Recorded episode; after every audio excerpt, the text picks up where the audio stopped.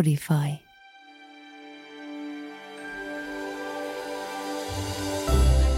Tapahtui edellisessä jaksossa.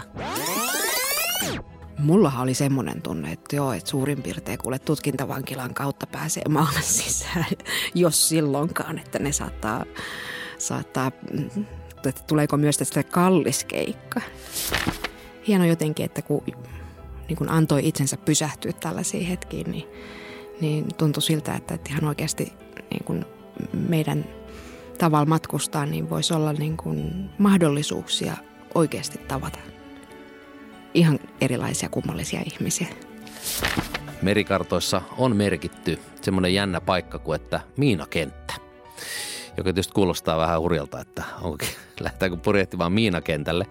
Ähm, eli siellä on isot osat siitä Albanian rannikosta on toisen maailmansodan aikana miinotettu hyvin vahvasti ja, ja niitä ei ole sitten ää, sieltä raivattu.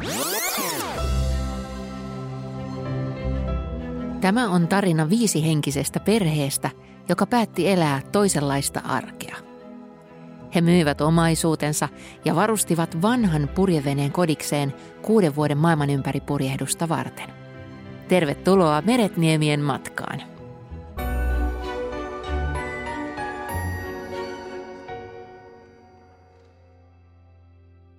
Albania oli siis jäänyt taakse ja matkassa oli ihana muisto maasta, joka todella yllätti perheen kaikin puolin positiivisesti.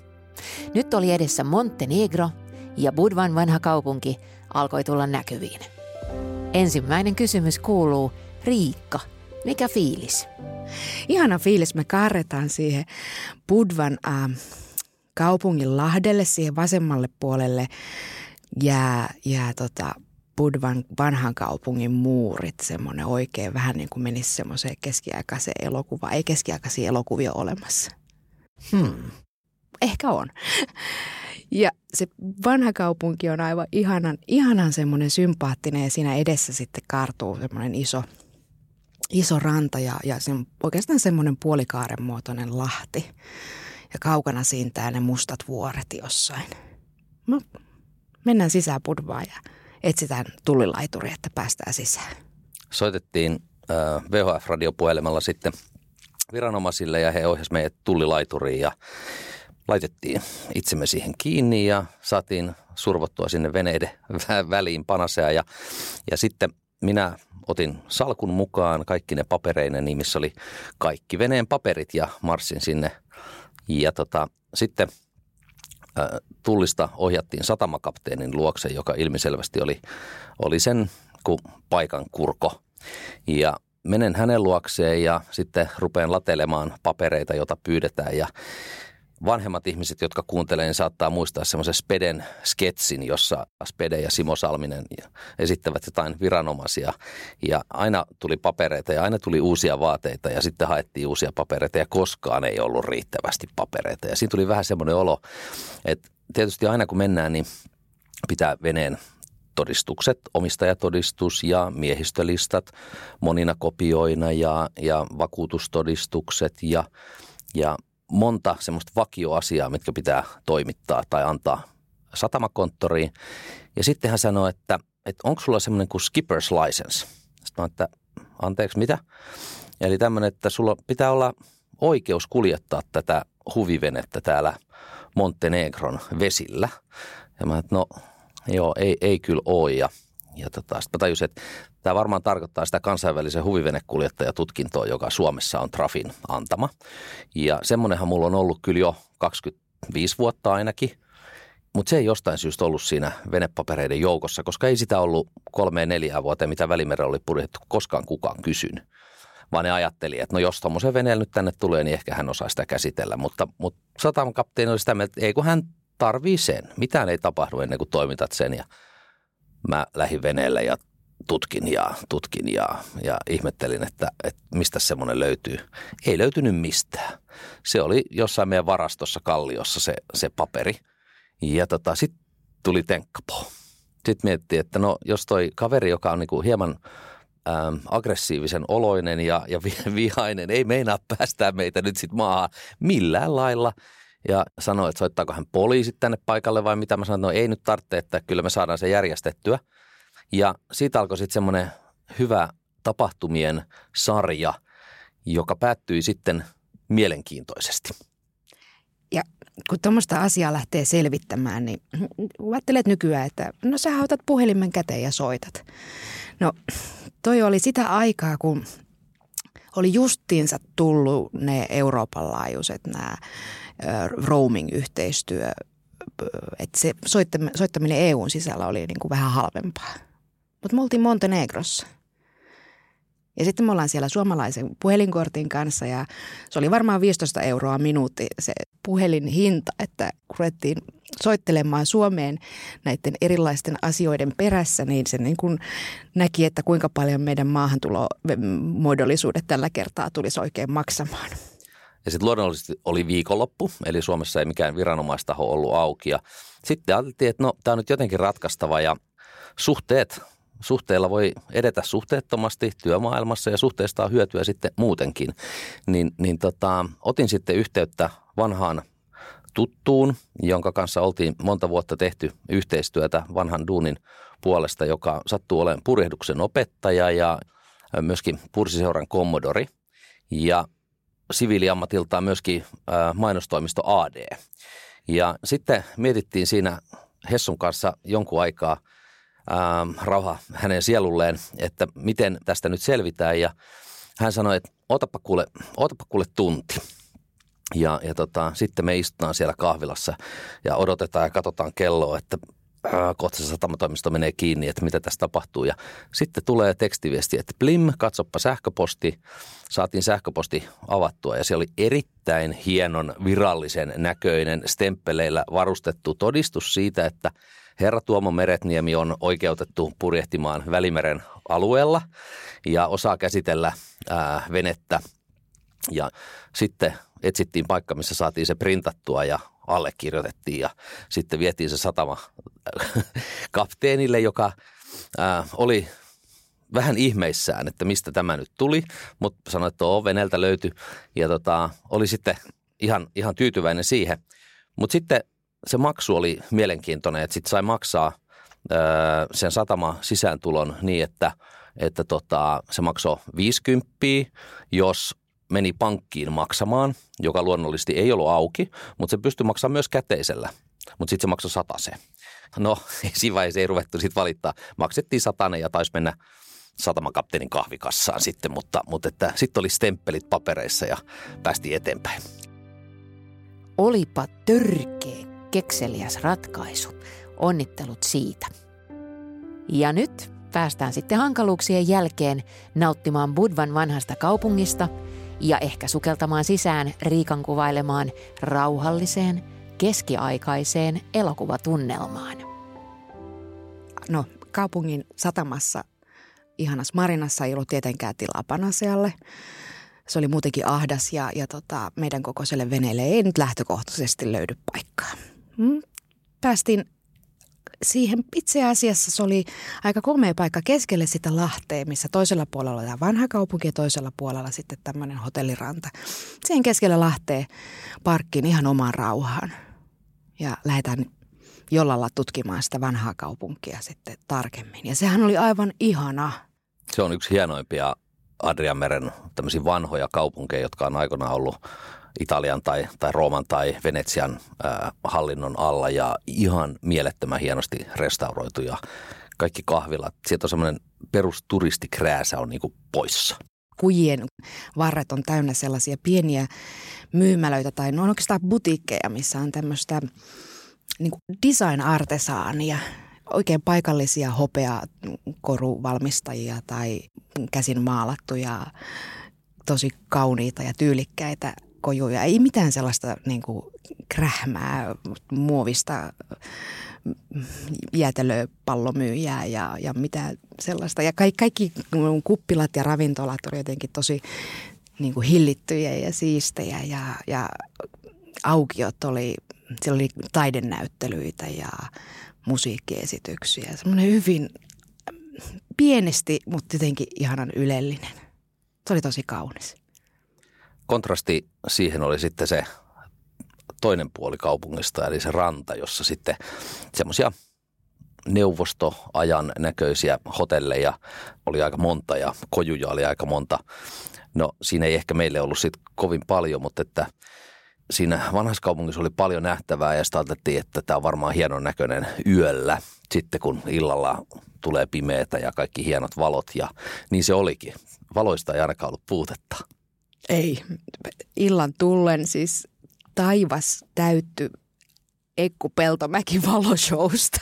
Siellä oli joka ikisen diskon ja hotellin tota, katolla ja pihalla niin omanlaisensa valoshow tähtiä ei näkynyt taivaalla. Se oli ihan huima. Ja ei siinä vielä mitään, mutta se, se meteli. Siellä oli varmasti kymmenen ulkoilmadiskoa, jotka keskenään kilpaili siitä, että kuka soittaa kovi, kovimpaa oli täysin tyyni ilta. Me oltiin keskellä sitä Lahtea. Valoshowt menee ja me kuunnellaan niitä kymmentä ulkoilmadiskoa kello kolmeen asti yöllä. Ja se oli, no lapset kyllä nukkuu, ei se mitään sinänsä haitannut, mutta mutta sitten päätettiin, että no ehkä tämä nyt ei ole sitä, mitä, mitä tällä reissulla tultiin hakemaan, mutta kokemus sinänsä. Se oli tosiaan kokemus ja kyllähän me käytiin sitten siellä rannalla illalla, kun me ihmeteltiin, että mitä siellä on, että onko siellä jotkut karnevaalit, eikö joku tämmöinen mahtava tilaisuus, mitä nyt olisi ehkä kiva mennä katsoa ja lapset tietysti halus mennä katsomaan värivaloja lähempää ja se oli hurja. Me käveltiin tunnin ajan sitä rantapulevardia ja itse asiassa me ei edes nähty puita, koska se oli niin täynnä sitä myyntikojua ja, ja semmoisia, missä nyt myydään jotain pikkupiirakoita ja muuta. No ruokapaikat on ihan kiva juttu, mutta, mutta se muoviroskan määrä, mitä siellä myytiin ja kaikki tekeminen liittyi siihen, että sä ostat jotain. Sä maksat jotain. Siellä ei ollut leikkipuistoa tai keinua tai kiikkulautaa, mikä ei olisi maksanut. Ja se oli semmoinen, että ei tässä ole mitään näkemistä. Ei siinä mitään, kyllä pieniä huveja aina saa, sitä voi jopa maksaakin, mutta se ei ollut edes iloista. Siinä oli jotain tosi surullista. Me lähdettiin pois. Seuraavana aamuna sitten ankkuri ylös ja, ja lähdettiin kohti seuraavia kokemuksia. Seilattiin äh, pari tuntia sitten poikkeuksellisesti hienossa tuulessa, jota ei ollut paljon siinä menneinä viikkoina ollut, koska oltiin – jouduttu ajan koneella aika paljon ja, ja päädyttiin sitten semmoiseen Bigova-nimisen lahteen, joka on semmoinen vuonomainen, todella, todella upea paikka vuorien välissä ja sitten päätettiin, että tähän me mennään ankkuriin. Siellä olisi ollut muutamia semmoisia pojujakin, mutta mä ajattelin, että kyllä me, me ollaan tässä nyt säästetään rahaa ja ollaan ankkurissa ja ruvettiin sitten ankkuroimaan ja se ei mennytkään ihan, ihan yksinkertaisesti. Joo, mehän ollaan tosi hyviä ankkuroijia ihan oikeasti. Että yleensä hommat menee niin todella tyylikkäästi, mutta joskus ei. Nyt tällä kertaa ei ihan mennyt. Ensimmäistä kertaa ruvetaan laittamaan ankkuria, ankkuria veteen ja, ja pohjaa. Ja sitten sä niin kuin melkein voit kuulla sen. Se kyllä menee siellä ihan liian syvy, syvyyksissä. Se oli tosi syvä se lahti ja sitten sä niin kuin tajuut, että se vaan laahaa ja laahaa ja laahaa. Että ei, ei minkään valtakunnan pitoa. No ei se mitään, ei se mitään. Koetaan uudestaan. Suomessa oli totuttu tietysti siihen, että Itämeri on matala ja siellä on hyvä mutapohja, johon on hyvä ankkuroida ja tässä oli ehkä 20 metriä sitten vettä ja, ja ankkuri kettinkiä lasketaan sieltä keulalta ja vaikka kuinka paljon laskettiin, niin silti me vedeltiin sitten. Se oli hauska seurata sitten pädiltä meidän veneen liikkeitä varmaan pari tuntia vedettiin, sitten perutettiin siinä edes, edes takaisin ja otettiin ankkuri varmaan kymmenen kertaa ylös ja katsottiin, että mikä vika. Sehän kuulostaa siltä, että okei, nostetaan vaan ankkuri takaisin ylös ja sitten kokeillaan uudestaan. Kuulostaa ihan simppeliltä hommalta. Se tarkoittaa kuitenkin sitä, että kun lähdetään nostaa sitä ankkuria, niin siellä on se 60-70 metriä sitä, sitä kettinkiä siellä vedessä ja se on 12 millistä ja se painaa ja se vie aika paljon tilaa. Joo, meillä on moottoroitu ankkurivinssi, joka nostaa sen ylös, ettei sitä tarvitse ihan käsin ainakaan Riikan yleensä nostaa, mutta... Siihen liittyy semmoinen erikoistehtävä meillä veneessä, joka ää, alusta lähtien ei ollut se suosituin tehtävä. Eli meillä pitää olla siellä kannen alla siellä ihan keulalla, niin pitää olla ihminen nappaamassa sitä kettinkiä sitten, sitten sisään. Ja yleensä se joutuu tekemään aikamoisen operaation, kaikki patjat pois ja siirtelemään kamat ja sitten olemaan siellä pimeässä. Sitä aina vähän lievästi haisevaa kettinkiä äh, laskostamaan siellä alhaalla. Ja, ja tota, sitten kun Aarelle sanottiin seitsemännen kerran, että no niin, nyt keulalle taas, ei pitänyt ankkuri otetaan uudestaan, niin, niin silloin miehistö ei ollut ihan kaikista onnellisimmillaan. Ei ollut, mutta itse asiassa Bigovanlahdella sen seitsemännen kerran jälkeen niin Aarre kun ilmoitti, että tämä ei ole oikeasti tosi kiva juttu, niin sittenhän me vaihdettiin rooleja. Niin sitten Riikka meni sinne keulalle. niin. Mä menin sinne haisevaan ja pimeeseen paikkaan ja, ja 160 senttisen varteni laitan sinne hankalaan paikkaan ja rupean viikkaamaan sitä haisevaa kettinkiä. Mutta Aare ajoi siitä lähtien kaikki ne meidän ankkurinostot ja laskut. Niin, Arre oli keulalla ja sitten loppujen lopuksi päädyttiin tekemään myöhemmin matkalla niin, että Arre meillä oli koneessa ja hmm. Arre ajoi ja käytti niin kuin dieseliä ja me, oltiin, me hoidettiin se ankkurointi. Ja sitten loppujen lopuksi, kyllä se sinne jonnekin kivenkoloon sitten loksahti kiinni, mutta loksahti niin, että sitten vähän oltiin pelot siitä, että saadaanko me se sieltä pois. Mutta se ilta, palkinto siitä sitten, että, että oltiin päästy ja jääty juuri siihen paikkaan, niin oli aika hyvä. Oli ja se, että, että tämän asian kanssa askarreltiin ja ehkä siinä tuli muutama kirosanakin allekirjoittanut varmaan sanottua, niin se tarkoitti sitä, että me jäätiin siihen muutamiksi päiviksi. Me rauhoituttiin siihen. Meillä ei ollut mikään kiire katsomaan niitä rannan nähtävyyksiä tai oletettuja nähtävyyksiä. Me oltiin ihan rauhassa keskenämme siellä veneellä. Ja silloin tapahtui se, että Martta, joka tietysti oli, hän oli kolme puoli vuotta, niin oppi uimaan. Ja se oli tietysti meille aivan mieletön niin kuin yksittäinen tapahtuma siinä mielessä, että... Appa, Tuomo hetkinen. Iso juttu vanhemmille luonnollisesti, mutta mikä tärkeämpää, Martta, miltä susta tuntui? Oli ihan mahtavaa oppia uimaan ja mä, ja mä olin vasta kolmevuotias. No todellakin. Okei, jatketaan. Tuomo, mikä homma? Ei vaan se, että lapsi oppii uimaa, vaan se koko niin kuin ajatus siitä turvallisuudesta tuommoisessa vesiympäristössä, että nyt koko miehistö osasi oikeasti uida ja, ja ei tarvinnut pelätä sitä, että jos joku nyt tippuu sitten veteen, niin se olisi niin kuin soronoo. Merivedessä tuolla Välimerellä se on kuitenkin neljä prossasta suolaista se vesi, niin se vähän kannattelee paremmin, niin helpotti tietysti sitä oppimista, mutta sitten uitiin monta päivää ja minä napsin valokuvia uudella kameralla ja, ja tunsin itseni oikeaksi valokuvaajaksi ja, ja saatiin sitten ilta-auringossa sellaiset kuvat, jotka sitten päätyi meidän ensimmäisen kirjan kanteen. Minä olen nähnyt sen kannen ja kyllä, komea se onkin. Mutta matkaa jatkaaksemme siirretään fokus Kotorin lahdelle. Tarina kertoo, että jokainen, joka omituisena harrastuksenaan on tutkinut Välimeren merikortteja tarkemmin, on löytänyt paikan, johon haluaisi joskus päästä, ja se on Kotorin lahti. Tuomo, kuvailepa tarkemmin. Kotorhan on hieno vanha kauppakaupunki siellä ihan sen lahden pohjukassa, ja tämä on niin kuin tähdenmuotoinen ihan sisälahti kapeasta aukosta mennään sisään ja siellä on äh, useampia kymmeniä maileja pystyy purjehtimaan siellä Lahden sisällä ja sinne oli ehdottomasti päästävä. Se on makea paikka siitä. Mennään mereltä sisään, niin vasemmalla puolella on Kroatia ja oikealla puolella Montenegro. Se on niin oikein semmoinen klassinen merisota harjoitusnäyttämä varmaan ollut ja mennään sisään ja sitten klassisesta merisotaharjoituksista, niin siinä reitin varrella, niin siinä on lukemattomia tämmöisiä salaisen tai ehkä salaisiksi luokiteltujen vanhoja ää, Jugoslavian aikaisia ohjussiiloja, mä sanoisin.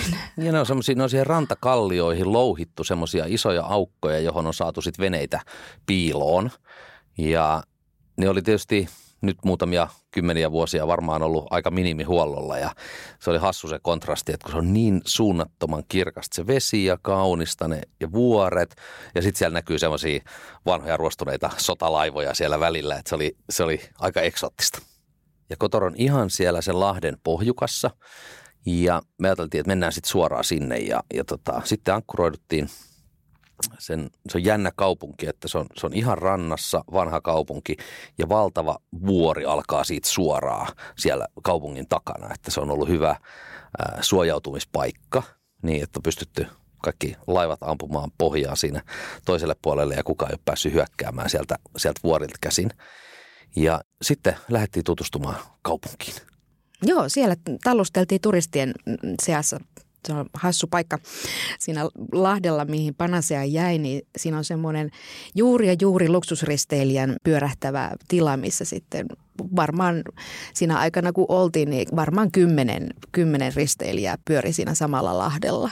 Ja yhteen risteilijään menee se 5000 asiakasta, niin se oli aika moista touhua kyllä siellä kaupungilla tallustella.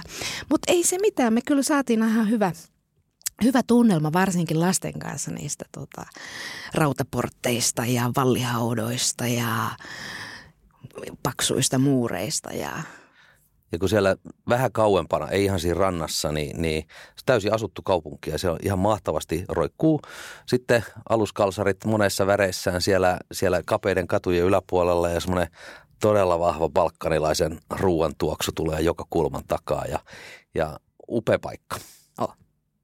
Ja Panasea oli siinä Lahdella ja yhtenä päivänä siihen meidän veneen viereen seuraavaan ankkurointikohtaan niin kartaa semmoinen punainen katamaraani. Ja siellä oli lapsia. Ja ensimmäistä kertaa näiden viikkojen aikana me nähdään niin kuin joku muukin purjevene, missä on lapsia. Ja hassu oli se, että se oli lähtenyt samasta satamasta, kun me oltiin lähdetty. Siellä ei oltu tavattu, mutta oltiin oltu jossain yhteydessä kanadalainen ää, katamaraani. Ja, ja se oli eka kokemus siitä, että muutkin tekee tätä. Ja, ja lapsilla rupesi sitten synkkaa, vaikka silloin englanninkieli ei ollut kauhean vahva, mutta löytyi yhteinen nimittäjä – Minecraft. Ma- Minecraft, kyllä. Mutta mä melkein vetäisin pikkasen taaksepäin tähän. Mä mietin sitä meidän niin kuin ensimmäistä ihan oikeaa kohtaamista tämän perheen kanssa. Ihania ihmisiä, mutta jotenkin me oltiin kauhean ujoja, että, että, niin kuin, että hei, että teillä on lapset ja meillä on lapset ja me lähdettiin samasta paikasta. Siinä vaiheessa vielä ajateltiin jotenkin, että tämä on vähän niin kuin että jos sä menet Kanarialla hotellille ja sitten saat siellä uima-altaalla, niin, niin siellä nyt ollaan kuitenkin sitten, vaikka ollaan samalla uima-altaalla, niin aika omissa oloissa. Että ei sinne mennä heti, että ai kato, teillä on lapsia, että, että tota, tuutteko meille kylää illalla ja, ja tota, me voitaisiin laittaa jotain ruokaa ja, ja ei oltu vielä ymmärretty, että näinhän oikeasti pitäisi toimia. Ja, ja jälkikäteen ajatellen ne meidän tämmöiset ujot, ujot kontaktinotot puoli ja toisin. Heillä oli ihan sama tilanne. Jäl, jälkikäteen, kun tavattiin toisella puolella maapalloa seuraavan kerran, niin todettiin ihan sama asia. Et se oli vähän, että, vähän sellaista, että no nyt No niin, että me nyt lähdetään tästä sitten kotiin. On tässä tämmöinen sovelias aika jo seurusteltu. Kuulostaa huomaavaiselta ja hyvien tapojen mukaiselta toiminnalta. Kyllä. Tähän väliin toivoisin kuitenkin mehukkaita yksityiskohtia, eli millainen perhe, tarvitaan nimet, iät ja tietysti merellä kun ollaan, niin veneen nimi, näin alkuunsa. Tämän katamaraani purjeveneen, jonka nimi oli siis Element, niin äiti Sherry ja isä Sean ja heidän lapsensa, jotka oli silloin kuusi vuotta ja kymmenen vuotta, niin – he oli yksi näistä tämmöisistä perheistä, jolla oli pikkasen purjehdushistoriaa aikoinaan siellä Kanadassa taustalla. Jonkin verran. Mutta he oli päättänyt, että he lähtee purjehtimaan ja olivat siis Kanadasta lentäneet Eurooppaan ja ostivat veneen ja päättivät, että me muutetaan veneeseen. Ne olivat myyneet talonsa Kanadassa ja päättäneet, että he muuttaa koko elämänsä. Ja heillä oli semmoinen kymmenen vuoden suunnitelma, että ainakin nyt kymmenen vuotta tässä sitten mennään. Ja heillä oli suurin piirtein sama suunnitelma. Ja vähän jo pohdittiin siinä, että tässä olisi kiva hengata yhdessä tämän ujon alkukohtaamisen jälkeen.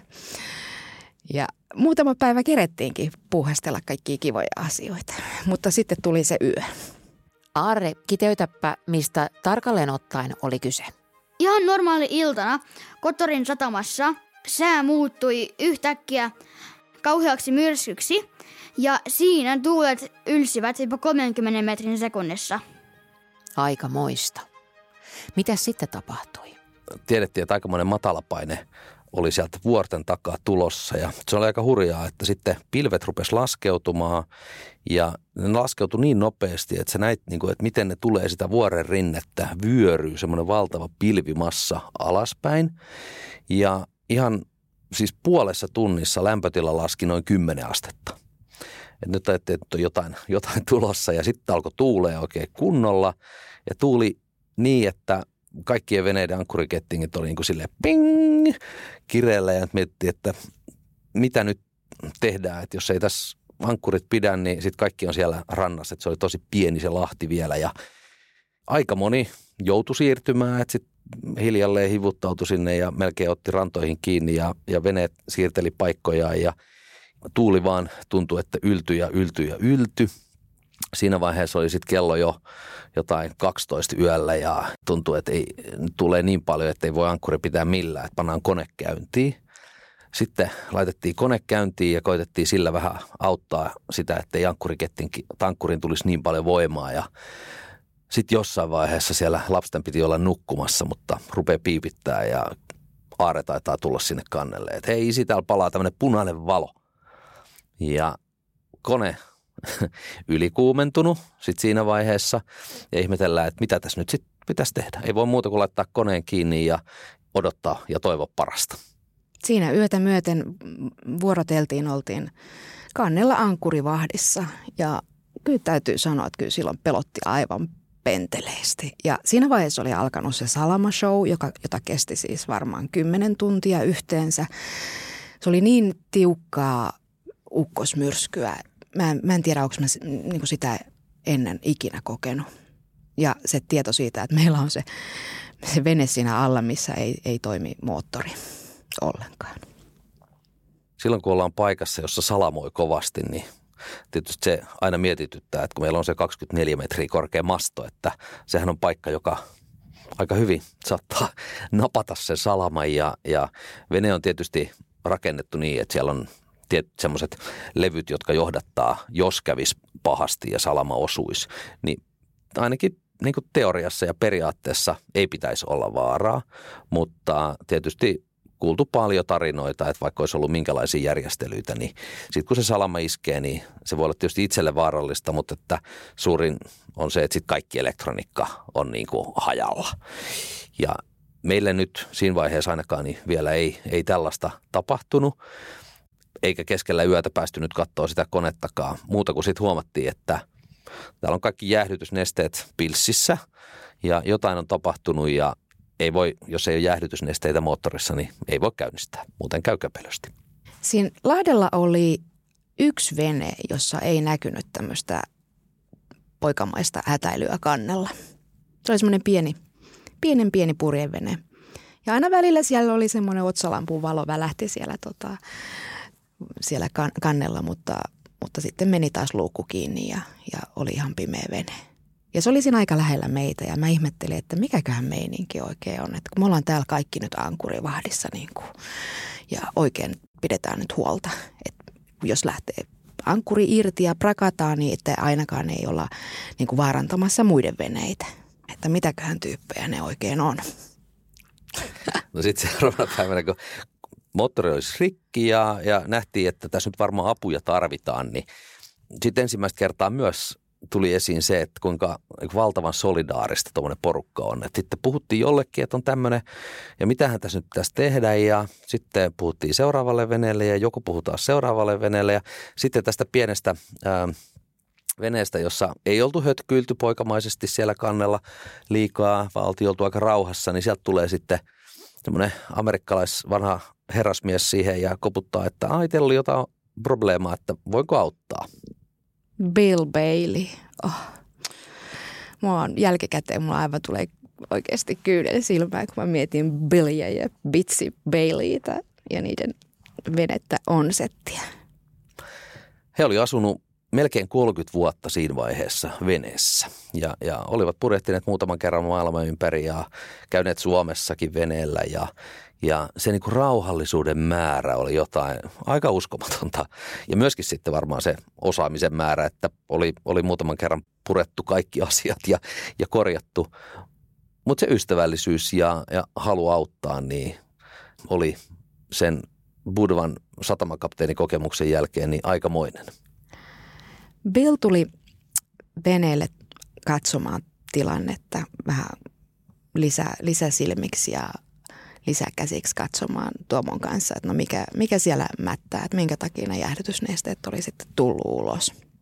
No siinä oli käynyt niin, että siellä konehan oli huollettu tosi hyvin silloin ennen kuin me lähdettiin ja, ja se jäähdytysjärjestelmän tietyt semmoiset putket, jossa se jäähdytysneste menee, niin niiden liitoskohdat oli unohdettu sitten laittaa semmoiset tiivisteet sinne, että vaan laitettu semmoista ää, niin kuin kielitiivistettä ja, ja tota, ne oli sitten tässä muutama viikon aikana sieltä ää, lähteneet pois ja sieltä tuli sitten kaikki jäähdytysnesteet suoraan läpi ja sitten mietittiin, että mitä tehdään ja siitä seurasi sitten semmoinen kolmen päivän aikamoinen korjausoperaatio. Jouduttiin purkaa aika monta paikkaa koneessa ja, ja vähän väkivalloin ottaa tiettyjä kiinnityspaikkoja irti ja tekemään uusia kierteitä ja ja soveltaa varaosia, koska Kotor, vaikka kuin on hieno kaupunki, niin ei siellä yhtään veneliikettä ole, että mitään varaosia ei tietenkään ollut saatavilla.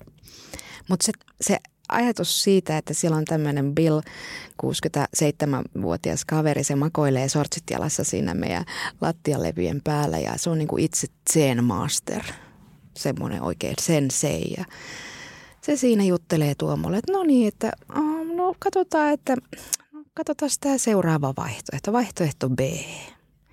No, jollei tämä vaihtoehto B sitten onnistu, niin otetaan vaihtoehto C. Ja sitten mennään siitä sitten eteenpäin ja siis ei ollut aikataulua. Hän jätti kaiken, kaikki omat tehtävät ja omat huoltotoimenpiteet ja kaikki omat rutiinit siellä omassa veneessä. Ja hän niiden muutamien päivän aikana niin kuin aina kuusi tuntia hengaili siellä meidän veneessä niin kuin tämmöisenä senseinä sitten Tuomolle. Joo. Taukoja tuli siinä vaiheessa, kun oltiin, että no nyt tarvitaan uusia työkaluja ja vaikka meillä on aikamoinen työkaluarsenaali, niin sit ei tietysti ihan kaikkea ollut, niin sitten aina käytiin ympäri sen Lahden veneitä lainailemassa työkaluja ja sitten yllättäen aina jostain löytyi. Ja tutustuttiin ohimennen kaikkiin näihin muihin veneisiin. Ja tämmöisellä omalla probleemalla niin niitä ystäviä jotenkin tai tämmöisiä hyviä kohtaamisia tuli tosi paljon. Ja tultiin huomaamaan sitten vuosien saatossa, että silloin kun on ongelmia, niin silloin saa myös kavereita. Se on ihan mahtavaa. Helpottaa sitä siihen ongelmatilanteeseen suhtautumista. Mutta yksi, minkä mä vielä muistan niin asiana, niin kun se Bill on siellä ja se auttaa Tuomoa. Ja mulla oli koko aika semmoinen tunne, että mun täytyy niin kuin olla hyvä emäntä ja tarjoilla kahvia ja teetä ja, ja ruokaa ja pullaa ja eikä se bilottanut mitään. Et ei hän ole tottunut syömään. Hän syöttää vähän, vähän tuosta tota, keksiä kertaa. Että ei hän ole tottunut näitä kauheasti syömään. Ja mulla oli ihan kauhean huono omatunto siitä, että, että, niin kuin, että nyt hän on täällä nyt vieraana vene, veneellä. Että tehdään tämmöinen niin kuin, ja täällä on vähän sekastakin nyt, että pitäisi olla tälle niin kuin nätisti ja, ja tarjoilua ja vihdykettä ja näin poispäin. Ja Bill sanoo, mä muistan tämän vieläkin, sitten kun tämä asia on selvitetty, niin sitten voidaan juoda olut. Se oli ihan hyvä palkinto tai palkka kolmen päivän duunista. Tässä meidän korjaustoimenpiteissä kesti aika kauan aikaa, niin kuin, kauan aikaa tarkoittaen niin kuin sitä elämänvaihetta. Kolme päivää korjauksissa nykyään ei tuntuisi varmaan yhtään missään. Element heillä oli myös siinä vaiheessa kiire ja he, he lähtivät jatkaa matkaa kohti seuraavia seikkailuita ja me sanottiin heille hei heit ja todettiin, että ehkä me joskus vielä nähdään ja nehän me nähtiin. Sitten kaksi vuotta sen jälkeen nähtiin Ranskan Polynesiassa. Ei oltu pidetty kauheasti yhteyttä ja yhtäkkiä katsottiin, että tuolta tulee tuttu vene ja se oli aika hurja huomata, että, että miten oikeasti veneiden tiet voi mennä, jotta sitten ne yhtäkkiä täysin sattumalta kohtaa toisella puolella maapalloa. Mutta sitten kerrotaan sitten myöhemmin lisää. Noin Riikka heitti tähän kohtaan mahtavan koukun ja Ranskan Polynesiaa odotellessa. Alkaako sitten olla aika hyvästellä Montenegro vai vieläkö mieleen tulee jotakin mainitsemisen arvoista? Montenegro oli tullut tutuksi pari viikon aikana niin ne kaupungit kuin mahtavat luonnot ja myöskin niiden korjausoperaatioiden kautta. Ja sitten päätettiin, että nyt, nyt on aika jatkaa eteenpäin ja seuraavana oli vuorossa Kroatia. Ja kun Kroatiaa lähestyttiin, niin ohjekirjojen mukaan pitää mennä ensimmäiseen paikkaan, joka tulee vastaan. Mutta mepä ei menty. Ette tietenkään. Mutta mihin te sitten menitte? Sepä selviääkin ensi viikon jaksossa. Todennäköisesti ihan jakson ensimmäisten minuuttien aikana. Nyt lämmin kiitos sinulle matkaseurasta.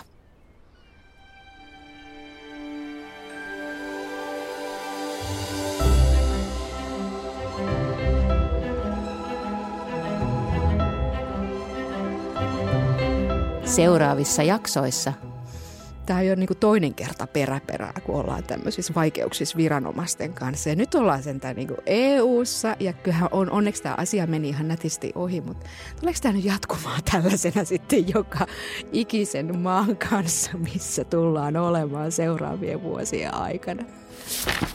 Ei ole purjeita, ei ole konetta, ja siellä on isoja laivoja tulos vastaan, ja tuuli painaa meitä pois linjalta, ja – ja sitten piti alkaa aika äkkiä tutkimaan, että no, mitäs, mitäs nyt tapahtui.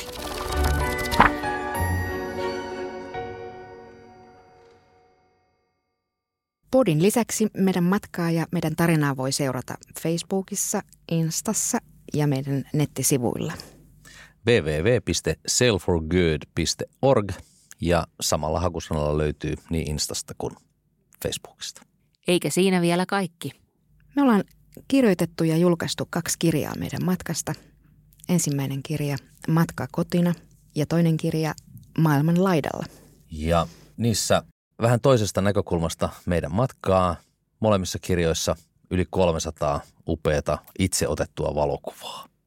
Ja kirjat voit tilata verkkokaupasta www.holvi.com kautta shop kautta sale for good tai kaikkien isojen verkkokirjakauppojen sivuilta.